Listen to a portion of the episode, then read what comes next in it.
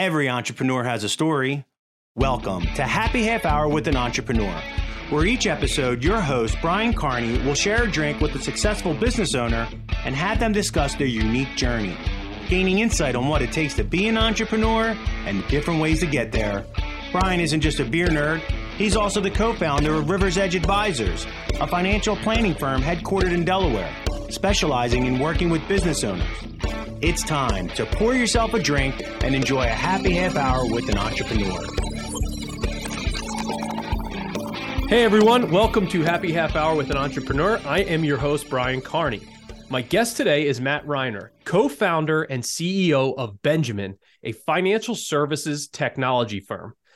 Benjamin is the first ever business support system driven by AI, which seamlessly integrates the software tools and data used by advisors and their teams to better service their clients. Matt, excited to talk to you today. Welcome to the show. Brian, thanks for having me, man. I'm excited to be here. Yeah. Uh, so you're down in Atlanta. I'm a Phillies fan. You're a Braves fan, I would imagine. So uh, you know, Phillies are have the hot stove going right now, which is good. So maybe they'll meet again in the playoffs this year.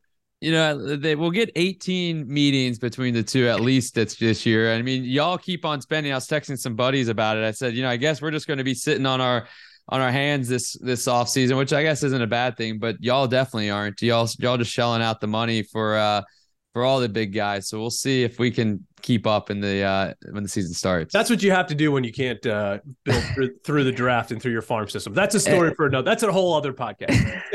hey, you know what? The Mets are doing it. The Yankees do it. The Dodgers do it. And, true. Uh, and then the Braves are trying to do it, but we just compete on a different level. It's true. Well, it's an excellent segue into the beer I'm going to be having today. So the beer is by a brewery called Evil Genius, but it's called "There's No Crying in Baseball." So I like uh, that. Yeah, one of the you know uh, a League of Their Own, one of the greatest movies ever. I love Tom Hanks in that. So um, we're, we're gonna give this a sample, and we'll we'll try it at the end. There you go. That's awesome. I love that. Yeah, I mean, you, I'm surprised you didn't go with like a Sweetwater for down here in Atlanta, right? Like a 420, uh, you know, or any of those op- options. You know, we've got a few breweries down here, but they actually uh, sell those up here. That they do. That's yeah. good. Yeah, I've, That's I've had 420. I like it very much. It's good. Yeah, I agree with you the the 420 is always a good one. So yeah. anyhow, there good. you go. Well, let's jump into it a little bit. Tell us a little about about Benjamin and, and you know your company and everything.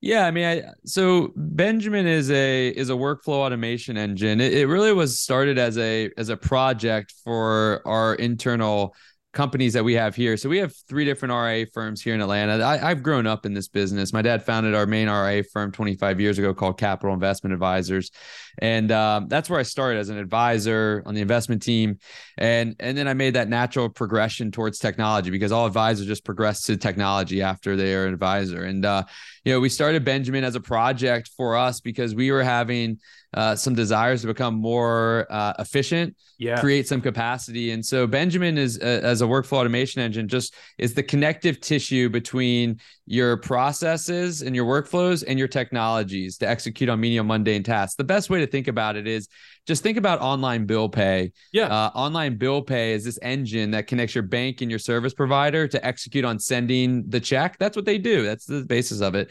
And that's what we do at Benjamin. We don't send checks and connect your bank and your and your uh, service provider, but we connect your processes that you've already built either in your crm or you know based on you know your standard operating procedures with your technology crm reporting custodian and calendar to execute on a lot of the menial mundane tasks that we do day in and day out yeah. Uh, we then execute based on the data from all those systems and based on your processes. And it's uh it's been a it's been a fun journey, um, but it's a it's a valuable tool that's just nichey. It's a very niche to, uh, technology just for the wealth management industry. Well, I mean that's huge. So I mean, you you grow up. So if I get this right, you basically spent your entire life in the wealth management industry. You know, your dad started a firm, and you spend your whole time in there, and you're working, and you go, yeah, I think this could be done uh, more efficiently. So, when did you have that epiphany, and when did you realize that I actually think other advisors would want to to buy this?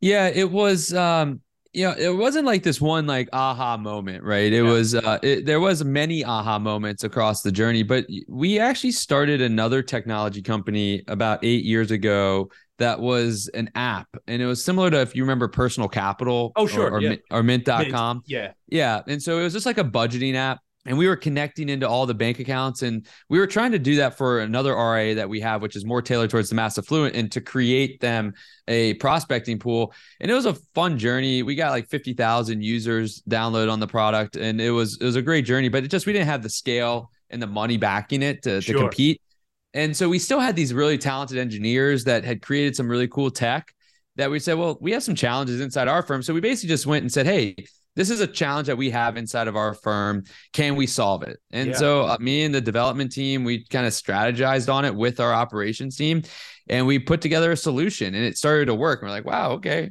this makes sense. This is yeah. working. And then we did it within another one of our RIAs and it was all around onboarding. How do we more effectively connect CRM and custodian with communication. Yep. Um, and that's when we started to see that it was working. And once we saw that was working and how many hours it was giving back, we are like, okay, we'll go start talking to some of our friends in the industry and they'd be like, yeah, that'd be cool to see. And so that was like the natural evolution, but it was it was built within our RIA firm and it stayed and lived there for probably about two years before we then rolled it out wow. into its own entity at that point. Yeah, that that's pretty amazing. I know you're not the only person in this space to do that. I know I, am trying to think of the uh, CRM system that was built by an advisor that rolled it out. I think he just recently mm. sold it. Yeah, Redtail did it, and then and you think about like Eric Clark over at Orion. Like yeah. Orion is an amazing product. That's an amazing team and a great story. By the way, if you haven't heard that's their story, it's a it's a really incredible story. But Eric did it as well. They solved a problem that they had inside the business that they saw, and, and they built something really great. Amazing. I do love the idea that you don't you don't know how to code. Is that correct? Yeah, I have no idea how to code. you know, I did I I, I did uh early on like take some of these coding classes on my computer um, but then i read a book about like you know focus on what you're really good at i was like i don't know why i'm wasting my time learning how to code like that's just not something i know yeah um, so i know nothing about it but i know a little bit enough to be able to like talk to a developer, but I don't know how to code. They don't want yeah. me coding anyway. No, I, I love that. So you're sort of like, hey, this is the problem we're trying to solve. This is what it needs to do. How you actually yeah. do it, you have the engineers for. That makes a lot of sense. It it's one of the, but I will say it is one of those things that I've learned. Um, you know, building this company is that there is a challenge of communication between visionary of where you see a vision and a, and a solution to engineers. Yeah. Uh, and I, I really messed that up early on in my career and, and it, it's gotten better. Um, yeah. but it also is one of those things that, you know, as I think about building technology companies, I've been fortunate to have really talented and, um, and dedicated engineers on our team. Um, but it is something that you, you know, if you start to build a technology company, you really want to have someone with some dev experience to come mm-hmm. alongside you in that journey uh, yeah. uh, because it's so needed. It, it's hard to go and build your vision by just outsourcing everything all the time if you don't have at least one person that understands it and can run that if you're not a dedicated technical leader. So when when you say you made you you messed up early trying to talk to the engineers, that was just like things that you were saying were lost in translation and not exactly what you wanted was happening because you couldn't put it in their terms. Is that kind of what was happening? Yeah, I, I think that you know I, I feel like there's a lot of those uh, nuances because you know you when you talk to an engineer, an engineer is very detail oriented, down yeah. to like the specifics, like you know the specific of it. And you know, for for instance, if you're like, hey, I, I want to have a um, I want to have a button that the user can click to open up an account. Um, and they're like, okay, and they they don't they just put the button like up there, and then when they right. click it, like they don't know what the next thing is. And so you know it, it's just like silly stuff of that nature but then it's also very technical like important stuff of you know well why would you ever take that action next? I said i want you to do you know i want you to start the process of opening a custodial account but you just started to like send them emails. Like you haven't yeah. done, you haven't filled the paperwork out. Like I thought it was just known to fill the paperwork out. Sure, yeah. and I, I think that the best example that I've I've shared with uh, peers and, and other leaders is that um, it's I, I, think about it like a peanut butter and jelly sandwich. And I do this now with all of my teams. I always do this exercise of I say, you know, let's make a peanut butter and jelly sandwich. Write down all the steps. And the thing about making a peanut butter and jelly sandwich is we all know how to do it. Right. It's like it, like whether you've done it uh, recently or years, you know how to make a peanut butter and jelly sandwich. Yeah. But then when you ask someone to do that, everybody comes up with different steps in the process. Yeah. And it's like they get the peanut butter, like get the peanut butter and then put the peanut butter on the bread and get the bread out of the out of the bag. And they just and it's like, but but how do you get the bread out of the bag? Do you rip the bag open? Do you undo the twist tie? And then when you say put the peanut butter on the bread, Yep. Do you just put the peanut butter jar on the bread, like, or do you have to open, open, and, scoop it up? and everybody, everybody gets so frustrated with me when I go through that exercise because they're like, "We already know," but I'm like, "That's the problem with communication. Yes, is that if you don't break it down to the simplest step, then how can we repeat it and have a consistent client experience going forward? Because I do this with my wealth management firms. It's like, how do we have a consistent client experience if we can't break down the process to the simplest step Yep. everybody knows the exact right thing to do at the exact right time all the time. Yep. And it's the same thing with engineers that if you just say, go make a peanut butter and jelly sandwich, engineers are going to make 10 different ones. Yeah. It's, it's funny you bring this up because I recently, within the last two weeks, relooked at our client experience and I went granular. Like the a call goes in on this day this is what happens and and it, it ends up being like a workflow. I don't even know how to build a workflow right? So like my business partner his brain is more engineer like i go this is what i want the client experience to look like. Can we deliver this? And sometimes we're like we can't do that because of this that and the other thing. I'm like oh okay. Well i guess that makes sense. So that that communication against different types of brains is huge it's it's so um, it's so important. And I, I just think it, it, like in this journey of building this company is that if i never had built this company and just stayed in wealth management i never would have had this experience. And I, and I think that it would have been a detriment to our wealth management firms because we wouldn't have understood the attention to detail as deeply. Now, our operation seems incredible. Our, our head of ops and our CCO, she's done an amazing job, been with us for 20 years, and she's really detailed. Yeah. But this type of mentality of how do we rethink like even our technology and our communication and all steps of it has driven us to be even deeper. And I think it's just a it's an amazing lesson that I would never have gotten anywhere else. Yeah, no, for sure. I'm I'm interested in in fintech in general because I feel like the wealth management financial advisory space is headed towards like part which where financial technology meets personalized, unique advice. Um, you know, I do still. I'm a little old school where I think that human element is is going to survive all this fintech. But uh, uh where do you think for globally for that that fintech sort of heads? Where how how important do you think that's become in the process for wealth management firms?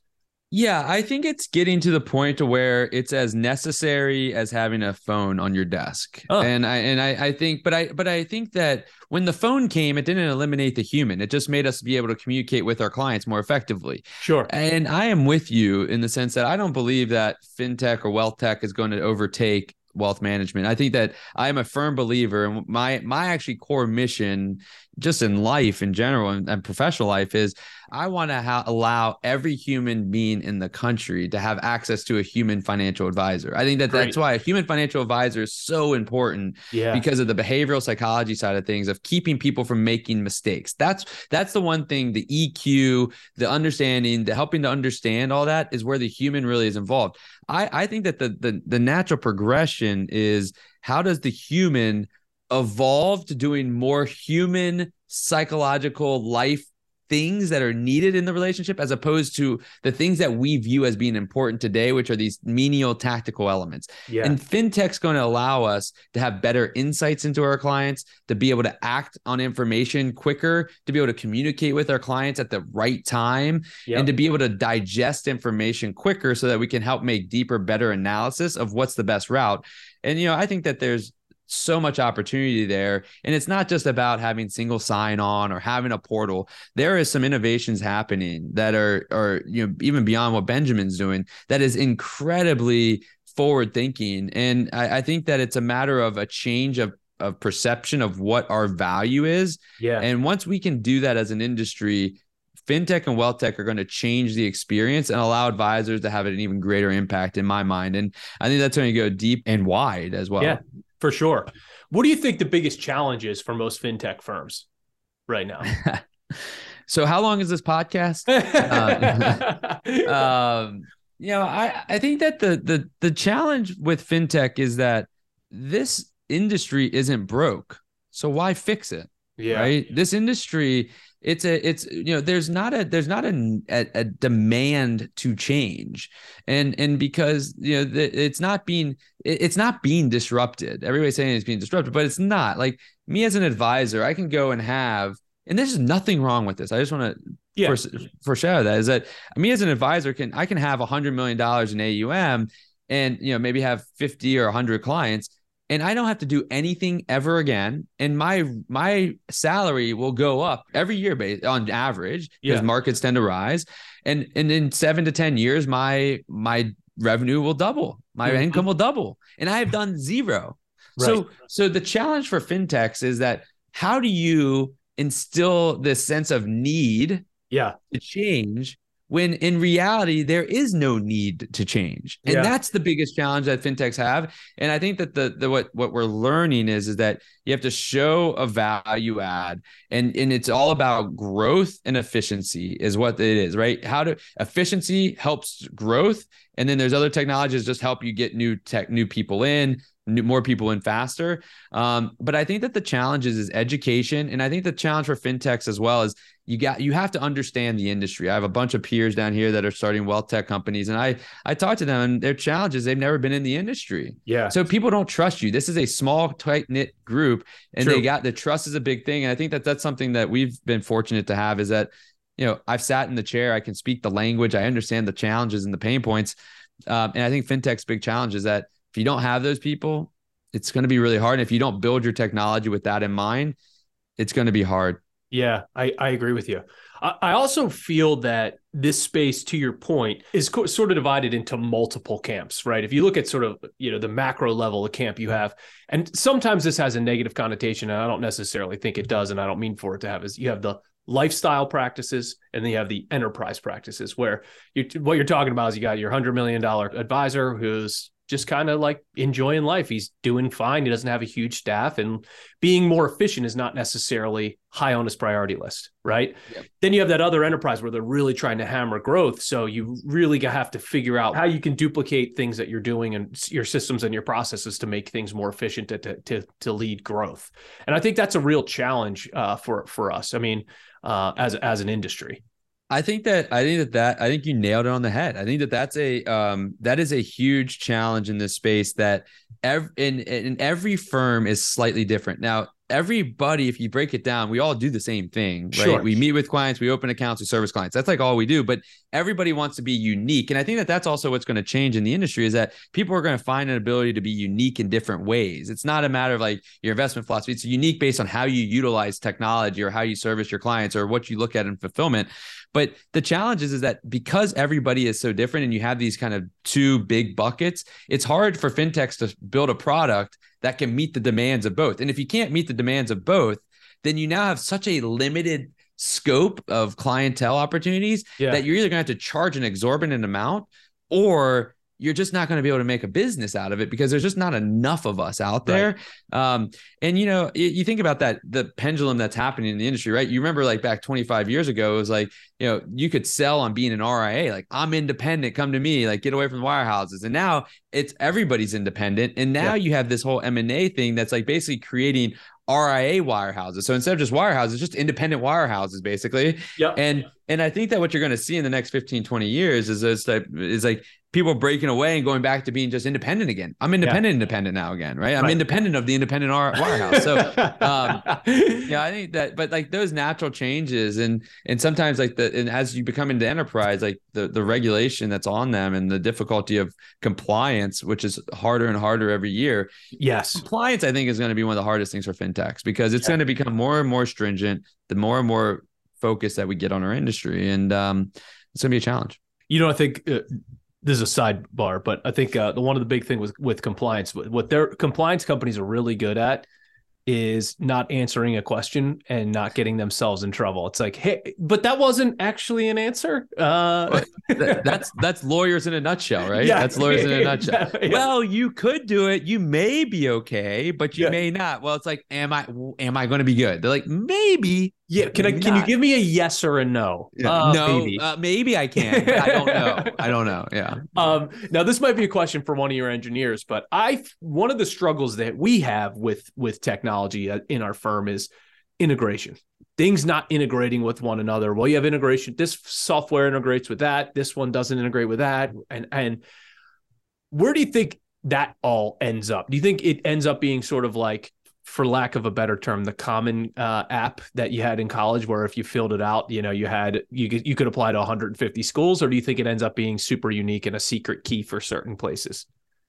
Yeah, I think that the the challenge with integration um, within our industry specifically is is is really around the legacy systems. It's we've been around for a while, and um, and in in their antiquated systems and the cost to redesign those and redevelop those are are exorbitant they're they're yeah. high and I, I think that there's also a challenge around data um, that that firms are trying to hold on to that data because of how important and valuable data is. And so you think yeah. about like the like the like the the financial planning systems. Financial planning systems are really not keen on open integration. They don't want to open up, and it's because they're they're complex and somewhat antiquated, but also because they want to be the system. And so they're like, right. why would I give any of my? I will. I'll. I'll glad to let you integrate into me, but don't you dare think about that. I'm going to let you integrate out. Yeah. And so I, I think that the future. Point. I think that the future ecosystem is uh, from an from uh, from a, a standpoint of an advisor is that unfortunately, I think that you're still going to have multiple systems. Yeah. Um, you know, I, I, I you know, somewhat to go with this question, and it goes a little bit against it, but a sense, but you know, it's the argument of, are we going to go to an all-in-one solution, or are we going to go to best in breed, right? Mm-hmm. That's like mm-hmm. an argument that's being happening right now about integration, and um, I think it's going to be a best in breed and not all in one because you're going to have to find a unique way of differentiating yourself um, uh, to your clients, and that means that you're going to have to find the best technologies. What I hope happens is that we can get to a point to where we can have a central command center of integrations that the data can flow and we can create this unified warehouse that lives in the middle of the best in breed yeah. as opposed and so you can still use the best in breed but the data is flowing to each of the systems appropriately via that sim that data warehouse. And the thing is, is that that technology works. The challenge that that's going to present is that all these technology companies have to work together Right. And that's, I think, that's why it's just not going to happen. You know, a technology like what we're doing at Benjamin by integrating everything together. But, you know, the next iteration that we build a Benjamin can continue to evolve that. Um, but I think it's going to have to come to something like what the EU did, right or wrong, it, with their banking system. Is that like, you know, you think about our banking systems, everybody has a different kind of like APIs and codes. Yeah over in the EU, they had to, they forced everybody to line by the same APIs, which made it easier to gather the data for data yeah. aggregation systems. If you think about data aggregation in the US, it's the dirtiest thing there is. It's it's terrible. Every yeah. every four seconds, my uh my my credentials are or I have to re-put my credentials into a data aggregation system. But it's because every bank, like Apple Credit Union up in the Northeast versus, you know, Pacific West Credit Union. Like they all are doing different ones. Yeah. And so it just makes it really difficult because there's no standardization. We'd have to standardize everything that then allows for that, that then creates a central hub. I don't expect that. Uh, I think that that's going to be longer, and uh, you know, it's even hard for us to get to all the integrations. Right now, we only have 15, right? But there's probably you know 120 more that we want to get to, and that's going to take us some time. Yeah, for sure.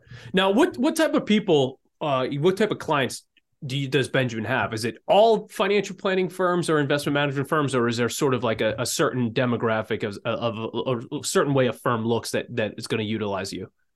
So it's really, I mean, we look at it uh, in a few different ways, right? One, they they the firms usually have an operations lead. They usually yeah. have someone that's operations. Um, we we we tried down the one person track of like single person firms that that wanted to keep away from hiring another admin. We've had some success if it's a right minded founder, but the challenge is, is that there's too much to be done, and so uh, so it's they have an operations lead sweet spot really is around 12 employees and they usually have some sort of documented processes or workflows yeah um, because if you have those things i don't care how big or small or you are and you have a growth mindset then we can help because they see the need, they see the ability, and they have the dedicated personnel that knows the operations of the business that can that speaks the same language that we speak. And yeah. when you have that, as opposed to just having like a firm of three advisors that are all just about growth, like they don't think the same way. They're just like, I'm just going to grow. That's how yeah. we all start our firms. Right. Um, so that's really the kind of the demographics of the of the firms, and it's all RIAs right now. We have desires of potentially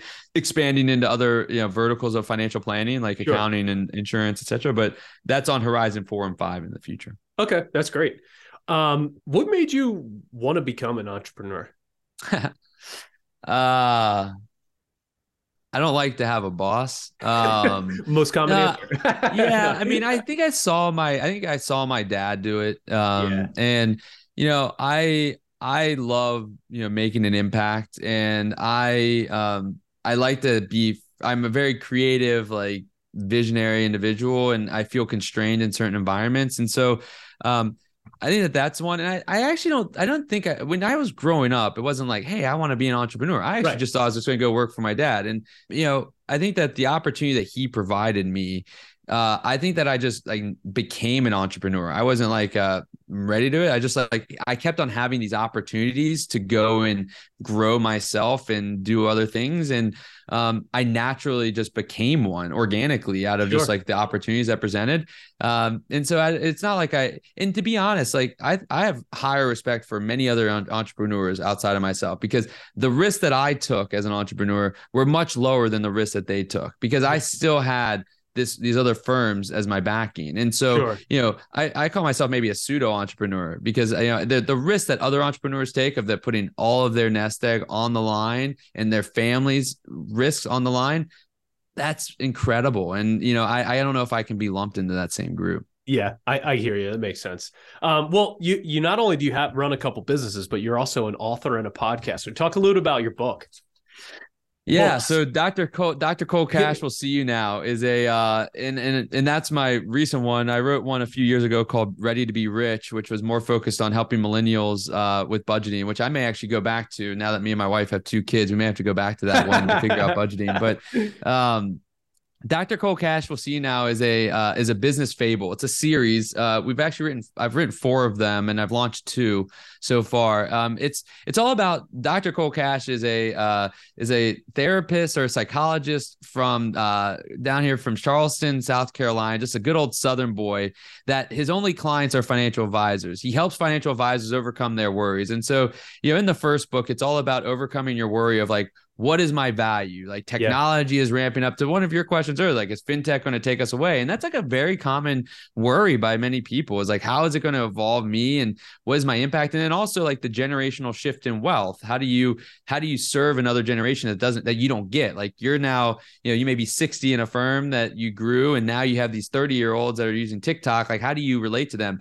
And so it's all about Dr. Cole Cash helping talk through these, these challenges, uh, how to deal with you know the next gen, and um, it's just a fun short fable uh, that is built on real stories. Um, but it's a lighthearted read with a ton of value within there that you can learn. And I think it's a really unique book that that that, that that's there because what it does is it change it switches the sides of the table that we tend to be on as advisors. We tend yeah. to be the psychologist for our clients, and now it's putting us in this in the chair of our clients, hearing a psychologist help us. And it's a really kind of interesting uh, perspective to take. Yeah, for sure, for sure. So uh, how long does it take you to write a book?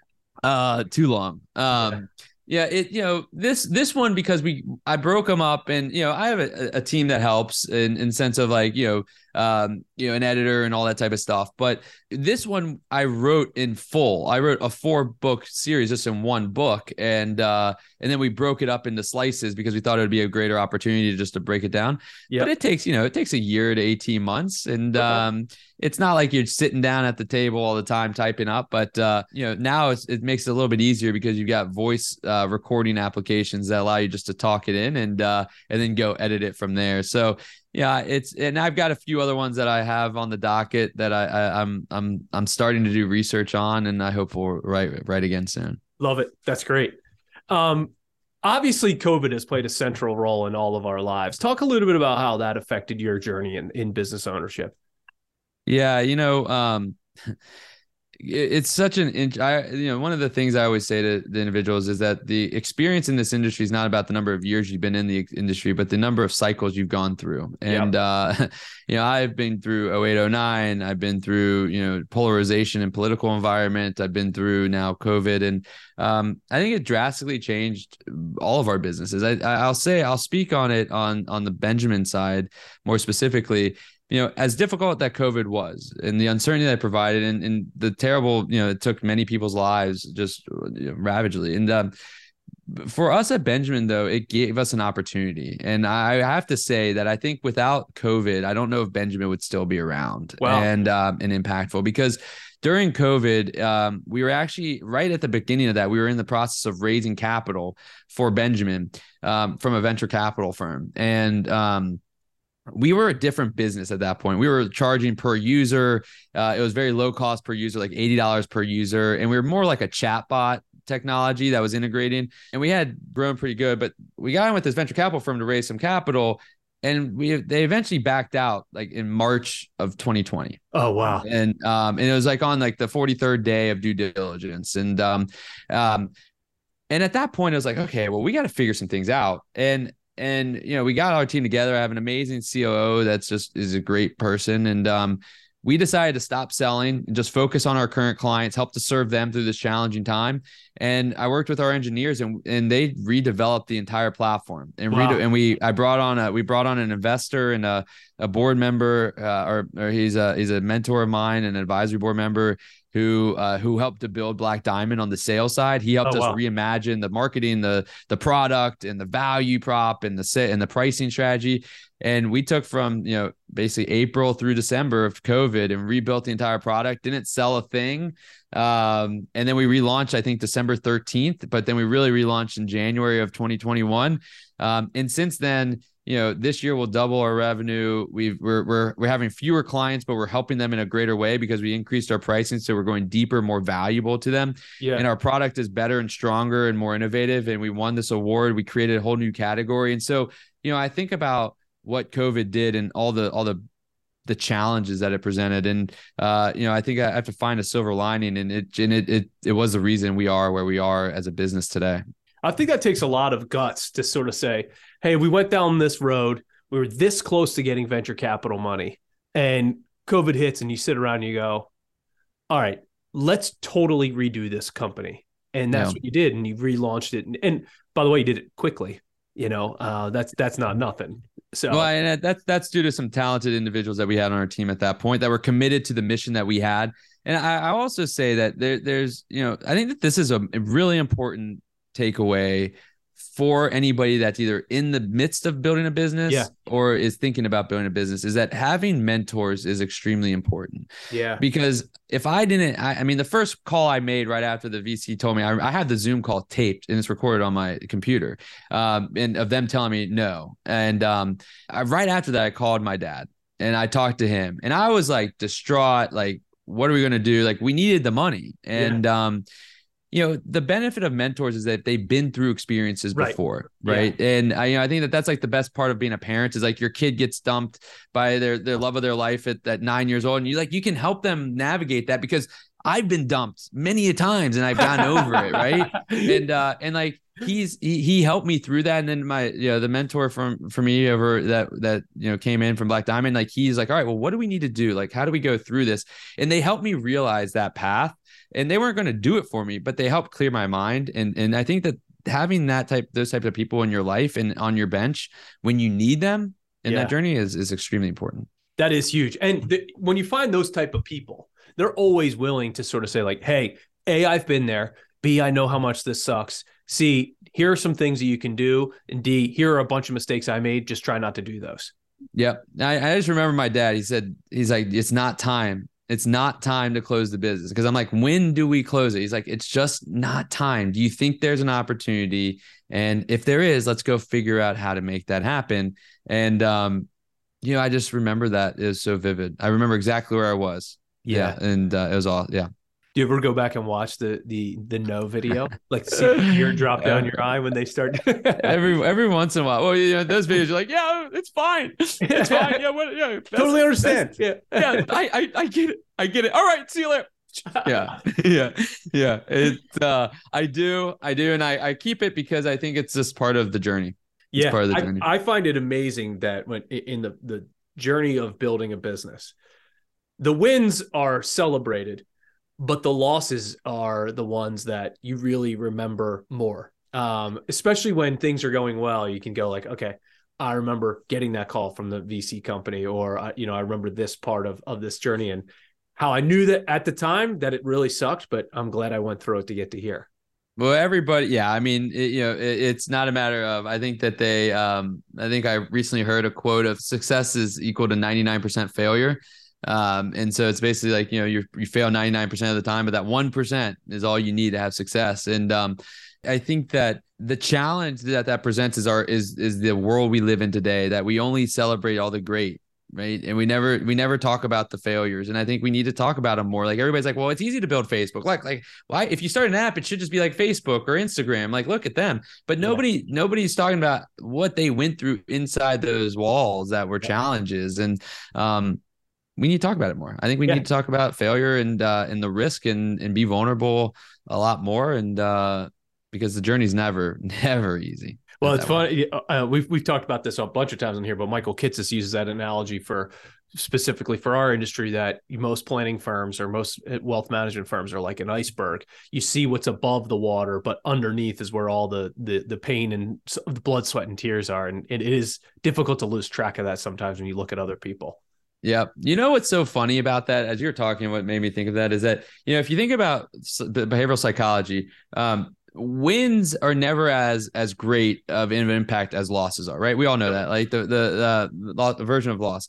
Um, but but when it comes to us perceiving others, it's like wins are so much greater than losses. Like, oh, we're like, oh, whatever, but they won. Look at that. That's amazing. That's a great, yeah. which is like so backwards. When we look at ourselves, the pain is on the loss, but we never appreciate the loss that they went through. We always just look at they're so great because look at their successes. Yeah, uh, it's like we we put value on the different spectrum uh, when we're perceiving others than when we're perceiving ourselves. It's just like our minds are just uh, a little bit backwards. Yeah, so, it's such a great point. We are, you know, those old uh, the, those those memes that are Instagram versus reality. We're we're the reality where you know we're that's how we view ourselves as opposed to you know the people that are Instagram. I mean, who hasn't who hasn't taken a picture like when you're on vacation, you're like arguing with your spouse or yelling at your kids, and then you're like spouse is like, "Let's take a picture. We're in front of this like great monument," and you take a picture, and everybody's like, like yeah. smiling, everybody's happy, and you post like great trip to wherever, and then nobody knows that right before that uh, we were there's a huge like all out argument, absolute like, chaos, and then right after that picture the argument continued. But yeah. that picture, life is perfect. Everybody looks at that like that Reiner family, they are the perfect family. They're so perfect. Yep, yeah, exactly. Like yeah. it's, it's unbelievable, right? It's unbelievable. Such a good point. All right, uh, so we're running out of time, so I want to hit you with some rapid fire questions on the way out. All right, you ready? Let's do it. Thing you like most about running a company? Vision, creativity. Okay. Thing you hate the most about running a company? Managing people. Also, number one answer. it's like Family Feud. Um, if you look at the back of your entire career, what's the lowest point or the lowest you ever felt? Uh, this is a little bit long in the rapid fire, but uh, we we was our first technology company. My CTO, my CMO, and my head of my my senior engineer all quit within a two week period. And I remember pulling into work and just sitting in my car for thirty minutes, thinking about what am I doing with my life right now.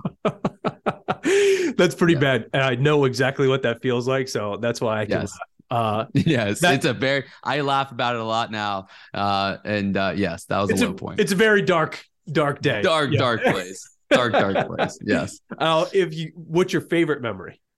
Um, you know, it comes last year. Uh, to be honest, my dad cel- celebrating the 25th year anniversary of our firm and being able to honor my dad and and have an opportunity to. You know, not many people get the opportunity to share words of you know thank you and uh, what he meant to me, and we were able to do it at uh, Truist Park down here with the World Series trophy right behind us. So oh, uh, that's amazing. That that's kind of uh, that gives me chills just talking about it. To be honest, that's great. All yeah. right, final question and I'm going to write this down and we're going to bring this up. I want a prediction of the the, the finish in order for the NL East for 2023.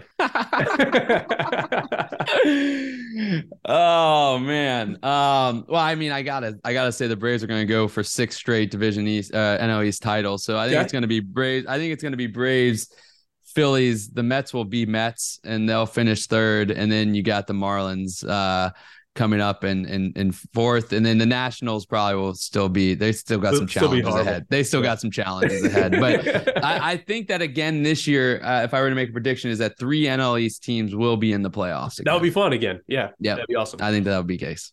Well, thank you so much for for coming on. It was awesome. If people want to learn more about you, where do they go? Yeah, please. Uh, you know, go to, to getbenjamin.com to learn more about the company, but also mattreiner.com uh, is where I do a lot of my thought leadership and follow me on LinkedIn um, or Twitter at Matt Reiner. Um, and love to connect and uh, just have continue to have conversations. So, Brian, I appreciate you, man, for having me on and doing yeah. this podcast and sharing it with the world. Thank you so much.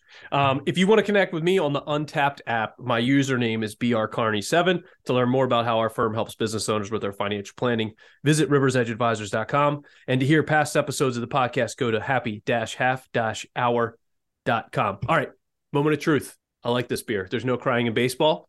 Evil Genius Philly uh, Brewery. We're going to give it a 3.5 out of 5. That's pretty good. That's good. That's I would. good, I, that means yeah. I would drink it again. Yeah, that's Yeah. better than average. That's Exactly. better than average. It's not like blah. It's a little bit better than blah. Yeah. All right, Matt. Thank you so much. Appreciate Thanks, it. man. All right. Appreciate it. Thank you for listening to Happy Half Hour with an Entrepreneur, sponsored by Rivers Edge Advisors. For more information on how Rivers Edge Advisors can help you, visit their website at riversedgeadvisors.com.